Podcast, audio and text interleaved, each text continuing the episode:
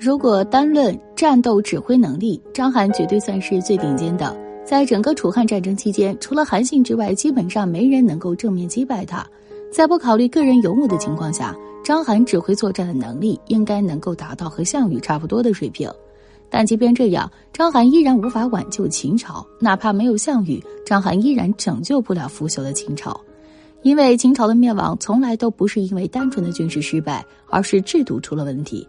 当时整个秦朝平民阶级都在反对秦朝的统治机器，再加上赵高乱政，使得秦朝的内政混乱。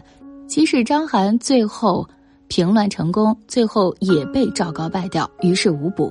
想要更好的理解这个问题，我们得看看章邯到底是怎么打仗的，以及他打仗的时候，秦朝高层都在干嘛。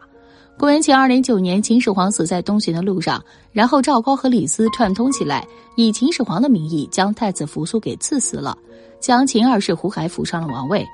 而秦二世胡亥上位之后，就开始渐渐倚重李斯和赵高。但是在这之后，赵高和李斯的观念发生严重冲突。赵高希望胡亥做一个昏君，不要有什么分辨是非的能力，也不要做什么明君。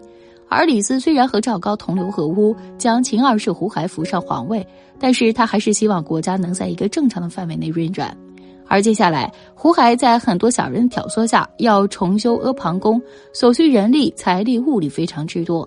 但是阿房宫修建好了之后，除了好看，却没有什么用处，既不能抵御外敌，也不能让老百姓休养生息，反倒是会劳民伤财。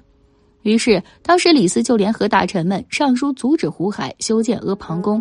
这本来跟赵高没什么关系，但是赵高从这件事中看出来，李斯还是想要胡亥听他的话。那么这样一来，他又会把赵高放在哪里呢？从赵高的角度来说，赵高想要胡亥就听自己一个人的话，所以接下来赵高就想了一个办法，先对胡亥说李斯的坏话，让胡亥认为李斯对他的行为不满。在这个过程当中，李斯阻止胡亥修建阿房宫，赵高就对胡亥说：“李斯认为修建阿房宫太过骄奢淫逸。”在胡亥饮酒作乐的时候，赵高就趁机讲李斯的坏话，还让李斯每次进来都是在胡亥饮酒作乐的时候。所以后来胡亥恼羞成怒，直接将李斯抓了起来。因为当时农民起义已经爆发了，李斯的儿子李由正在外带兵，所以赵高就诬陷李斯唆使儿子李由起兵谋反。当时胡亥对李斯极度痛恨，反倒是对赵高非常信任，所以当时赵高诬告李斯之后，胡亥也没多想，直接就信了，并且打算处死李斯。而李斯这边，李斯在狱中无数次的想要上书给胡亥为自己申辩，但结果都被赵高截下了。最终，李斯在狱中忍受不住严刑拷打，只能屈打成招，被迫承认谋反。因为这件事，李斯不但自己被杀，同时还被灭三族。而李斯被杀之后，秦朝的两座大山终于倒下一座，只剩下赵高一座大山。经过这件事，秦朝高层官员当中再也没人敢违背赵高的意志了。秦朝的官员及百姓都知道了，赵高才是秦朝实质上的统治者。而当秦朝高层两位大佬互斗的时候，秦朝的底层统治已经不稳了。公元前二零八年，就在李斯和赵高争权的时候，陈胜吴广在大泽乡揭竿而起，此后起义浪潮迅速席卷天下。之前只顾吃喝玩乐的胡亥，此时也吓傻了，不知道怎么办才好。尤其是起义爆发几个月之后，因为李斯被杀，原本李斯的长子李由负责在前线抵抗农民军，这是导致秦朝前线镇压起义的力度大幅降低。所以接下来，农民军主力直接和秦朝主力军队在前线展开对峙，然后起义军这边就派出了另外一部分力量奇袭关中，直接杀向咸阳。而当这支起义军进入关中地区之后，整个咸阳高层瞬间都呆住了，也没有人知道该怎么办。就是在这样一个关键时候，章邯挺身而出，主动站出来说自己有办法解决这事儿。在这之前，章邯其实并不是秦朝的名将，而是秦朝的少府。在秦朝官制当中，少府是九卿之一，主要负责收税、管财务，同时负责皇宫的物资供应。如果类比后世的话，章邯这个职位有点像后来的户部尚书或者财政部部长。这样的章邯之前和军队的关系真不大，但是就在这样一个关键时刻，章邯却主动站出来，提出要释放骊山几十万囚徒，组成一支囚徒大军去平乱。胡亥和赵高不懂军事，但是见到此时除了章邯之外，也没有其他人挺身而出，所以就直接同意了章邯的请求。此后，章邯带着十几万囚徒组成的军队，开始了他传奇般的战绩。在章邯的指挥下，这支囚徒大军先是击溃了那支逼近咸阳的农民军主力，解除了咸阳危机。然后，章邯又带着这支军队，或许增援荥阳前线和之前对峙的那部分秦军一起，同时围剿农民军主力。一场大战之后，农民军主力几乎被消灭殆尽。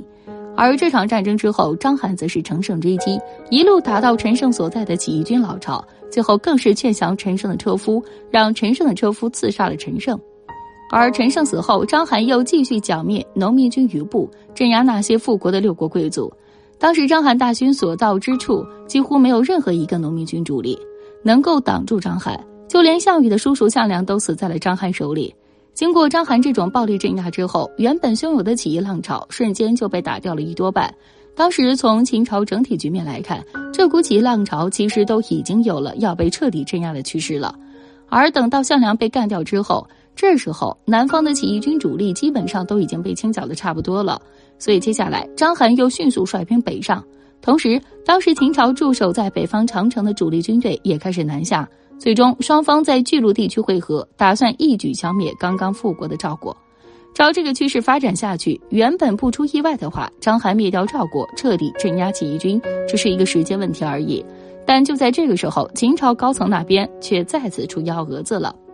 当时在秦朝中央那边，随着李斯被杀，胡亥又是那种只顾吃喝玩乐的皇帝，所以接下来胡亥的皇权就被逐渐赵高给架空了。就是在这个时候，就发生历史上那个著名的指鹿为马的故事。在之后，赵高就把胡亥给干掉了。而胡亥被杀之后，赵高也曾想过自己做皇帝，但是奈何下面大臣都不支持他，所以他后来只好假意支持秦朝的另一位宗室成员子婴，让子婴上位做傀儡，自己在幕后操控朝政。而当赵高对胡亥下手的时候，巨鹿战场那边恰好正是打得最激烈的时候。当时章邯在巨鹿地区和长城兵团的主帅王离会合。因为王离是那位战国末期名将王翦的孙子，更有战斗经验和威望，所以后来王离就成了这支军队的主帅。但是同时，章邯则是带着自己麾下的军队独立战斗。同时，因为刚刚复国的赵国龟缩不出，拖住了秦朝主力军队，这就导致其他六国复国势力有了喘息的机会，然后纷纷派出自己麾下的军队前去增援巨鹿战场。就这样，等到六国的复国军队抵达巨鹿地区之后，历史上著名的巨鹿之战就彻底爆发了。在此期间，齐军那边首先内乱，楚国军队主帅宋义被麾下的将军项羽所杀。然后，项羽控制楚国的军队，并且带着楚国军队破釜沉舟，直接和王离统领的这部分秦军展开决战。一场大战之后，因为项羽实在是太猛，所以最后王离麾下的军队几乎被项羽给打崩了。这一战无疑是项羽人生当中的高光时刻，同时也让他在起义军那边获得巨大的声望，自此得到了起义军整体的指挥权。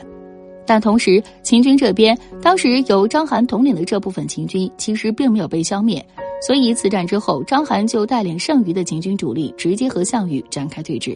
就是在这样一个关键时刻，章邯忽然得知秦朝中央那边皇帝已经被赵高架空了，然后赵高还把胡亥给干掉了。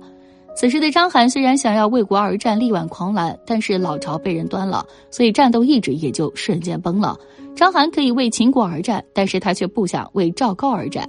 最关键的是，章邯很清楚赵高是什么样的人，他知道，就算自己打赢了项羽，力挽狂澜之后得胜回朝，以赵高的性格，也绝对不可能容忍自己，肯定会直接对自己下手。到那个时候，自己绝对是必死无疑。所以在这之后，章邯就开始接触项羽，最终更是直接投降项羽。而随着章邯投降，秦朝最后的一支生力军也彻底没了。所以在这之后，项羽带着麾下大军直扑函谷关，杀向咸阳。而在项羽抵达咸阳之前，由刘邦率领的另外一支起义军主力已经先行抵达咸阳城下，彻底灭了秦朝。回顾章邯的作战经历，我们不难发现，章邯和项羽之间的对战其实并不是章邯的正常发挥水平。毕竟当时章邯后院失火，自身军心不稳，补给都有问题。在这种情况下，章邯还能长时间和项羽对峙，本身已经能够说明他的能力了。但是战争就是这样的，有时候战败的原因就是差之毫厘，差之千里。任何兵力、战术、地理优势、士气都有可能是战败的原因。我们再回到那个问题本身：如果当时没有项羽，章邯能够拯救秦朝吗？从之前章邯的战斗经历当中，我们可以轻易得出结论。答案显然是不能。如果当时秦朝高层稳定，章邯没有因为秦朝内政混乱而丧失斗志，那么他和项羽正面打一场，谁输谁赢还真不好说。但是，就算章邯能打赢项羽，他依然还是救不了秦朝，因为秦朝腐朽覆灭的根源问题不在于军事力量，而在于内政。赵高把持朝政，而之前胡亥上位的时候，又对秦朝宗室大肆屠戮，导致秦朝皇族内部也没有能够拨乱反正的人。客观来说，秦始皇去世的时候留下来的这个摊子，虽然问题很多，但整体实力其实并不算弱。如果胡亥即位之后能够任用李斯，维持好秦朝的内政，让章邯、李由、王离这些将领在前线好好打仗，那些农民军起义并不是不能解决，秦朝也未必就一定会二世而亡。但问题是，如果国家机器从里面坏了，外面的人再怎么疲于奔命，四处救火也是没有办法的。而且当时秦朝的国家机器是整个都崩溃了，下面的百姓极为抵触秦朝的统治，中央又忙着争权夺利，没人去管国家会如何。在这种情况下，就算章邯再怎么能打，也不可能真正力挽狂澜。不管有没有项羽的存在，不管章邯能不能平定农民军主力，以当时秦朝中央的那个搞法，要是最后秦朝不亡，反倒是一件怪事呢。那么，为什么章邯为何选择投降项羽而不是刘邦呢？按理说，章邯和项羽有大仇，项羽的叔父项梁死在章邯手上。可是有如此大仇，章邯还是投降了项羽。那么按道理，后来刘邦还定三秦，章邯和刘邦之间并无仇怨，两人甚至都未交过手。投降刘邦也没什么大不了的，可是和章邯一起投降项羽的董翳、司马欣后来都投降了刘邦，章邯偏偏就不想，甚至在已经完全断绝外援的情况下，章邯依然苦苦坚守废丘十个月，最后被樊哙引水灌城，废丘才被攻陷，章邯拔剑自刎。为什么章邯宁死不降呢？他已经投降过一次，再投降一次也没什么可丢人的了。这一切得从鸿门宴说起。汉元年十二月，咸阳郊外，刘邦刚刚从鸿门宴中逃得性命。项羽并没有杀他，而是放他一条生路。范增大怒，对项羽破口大骂。但是项羽真的是昏庸糊涂而不杀刘邦吗？那倒也未必。鸿门宴上以项羽的身份和贵族做派，他是不能公然杀掉卑躬屈膝前来的刘邦的，这会让项羽在当时就失去威望，让其他人马上心生疑虑，不利于项羽团结人心。而且这也不符合项羽的贵族派头，但是鸿门宴不杀刘邦，并不代表项羽不想杀刘邦。特别是当时那个情况下，还得听进范增的话的情况下，项羽的办法不是亲自动手，假手于他人，而这个他人就是项羽封在三秦的秦朝降将章邯、董翳、司马欣。公元前二零五年二月，项羽分封诸侯，章邯被封为雍王，占据于咸阳以西的北地郡、陇、西郡和内史一部分，建都废丘。司马欣被封为塞王，称王与咸阳以东内史的另一部分，建都朔阳。董翳被封为卓王，占据上郡，建都高奴。三王加起来一共八十多个县。而刘邦仅仅被封为汉王，在巴蜀和汉中盆地的部分，后来依靠张良贿赂项伯，为刘邦争取到全部汉中之地，这样刘邦就有了三郡四十多个县的地盘。不过当时的汉中已经在刘邦的掌控之中，就将离商在刘邦入武关之时就西向平定了汉中，所以项伯拿了贿赂后劝说项羽，项羽乐得做个顺水人情，汉中本来就被你刘邦掌握了，就封给你吧。通常认为，项羽封章邯、董翳、司马欣此三人王关中，就是防御刘邦的，那就太小看项羽了。更何况他身边还有一个不亚于张良的范增。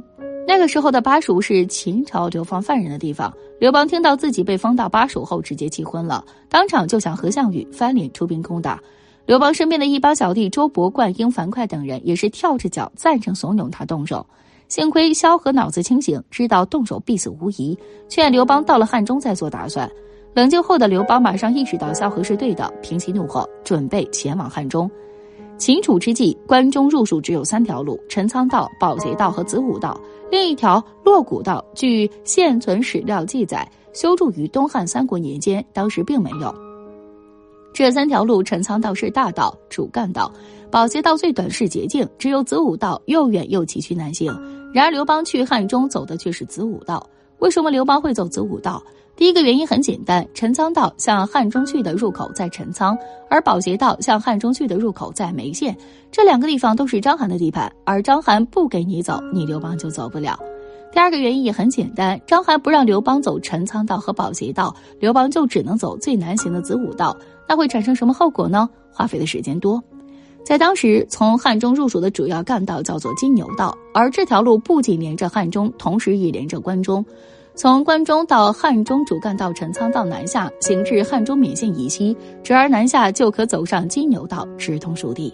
所以，陈仓道当时成为川陕之间的主干道，不光光是道路平坦，又有嘉陵江水运的原因，四通八达更是重要。陈仓道在略阳和秦山道相接，这就意味着川陕陇全部在掌控之中。刘邦当时并没有注意到这一点，可是当他到达汉中南郑后，刘邦突然发现大事不妙。章邯居然趁他在子午道上艰难行进之时，派人把蜀地给占了。汉中是连接川陕的枢纽，无论对陕西还是四川来说，汉中都是重要的屏障和缓冲。但是反过来看，汉中盆地只是夹在川陕之间的一个小盆地。如果敌人占据川陕，汉中会自然落入包围之中。现在章邯、董翳、司马欣不仅占据关中，封堵了刘邦北上的道路，章邯甚至占了蜀地，直接夺取刘邦的后方。刘邦刚到汉中，就落入遭受两面夹击的态势中，战略形势岌岌可危。有人要说了，你说的这个没有出处呀？怎么没有呢？只不过不在《史记》的正文里罢了。《史记·高祖》。功臣侯者年表记载的很清楚，斩章邯所属属守，临职，《汉书》作领制，刘邦称帝封他为平级侯。如果刘邦已进至汉中，章邯怎么可能派人为蜀守？所以临职就这一条功劳，但就是被封侯了，平定蜀地，解除了刘邦两线作战的危局，功劳足够大。章邯和刘邦并没有深仇大恨，可是章邯却出了这么狠毒一招，这是摆明了要置刘邦于死地。唯一合理的解释就是，这是范增和项羽的计谋，借刀杀人，利用章邯、董翳、司马欣三人封王关中占据的地理优势，逼迫刘邦走子午道来赢得时间差，从而让章邯完成战略部署。所以，为什么说韩信手牵大策有大功劳？事实上，韩信和刘邦讨论如何攻取三秦史书并没记载，这是他们讨论的绝密内容，写史书的人是不可能知道的。但是史书的记载却在告诉我们，刘邦是公元前二零五年四月从西夏出发前往汉中，子午道全程五百二十公里，行军时间差不多要三十天。而刘邦是什么时候出兵还定三秦的呢？公元前二零五年五月。这就是说，刘邦到达汉中后根本没有休整，就直接出兵了。恶劣的战略态势就是刘邦直接出兵的最重要原因，他必须尽快打破对他的包围圈。明修栈道，暗度陈仓这件事，史书是没有记载的，在历史上是假的。但是韩信却依然有功劳，原因就在于在如此危局之下，在刘邦犹豫不能决断的情况下，帮助刘邦直接下定了决心。这就是董翳、司马欣后来都投降了刘邦，而章邯偏偏宁死不降的原因。刘邦被封汉王，还没到自己地盘，章邯就先对刘邦下刀子，抢占了蜀地，摆明了要弄死刘邦，这是深仇大恨了。章邯自己清楚的很。项羽范增的借刀杀人之计，决定他无法投降刘邦，只有死战到底。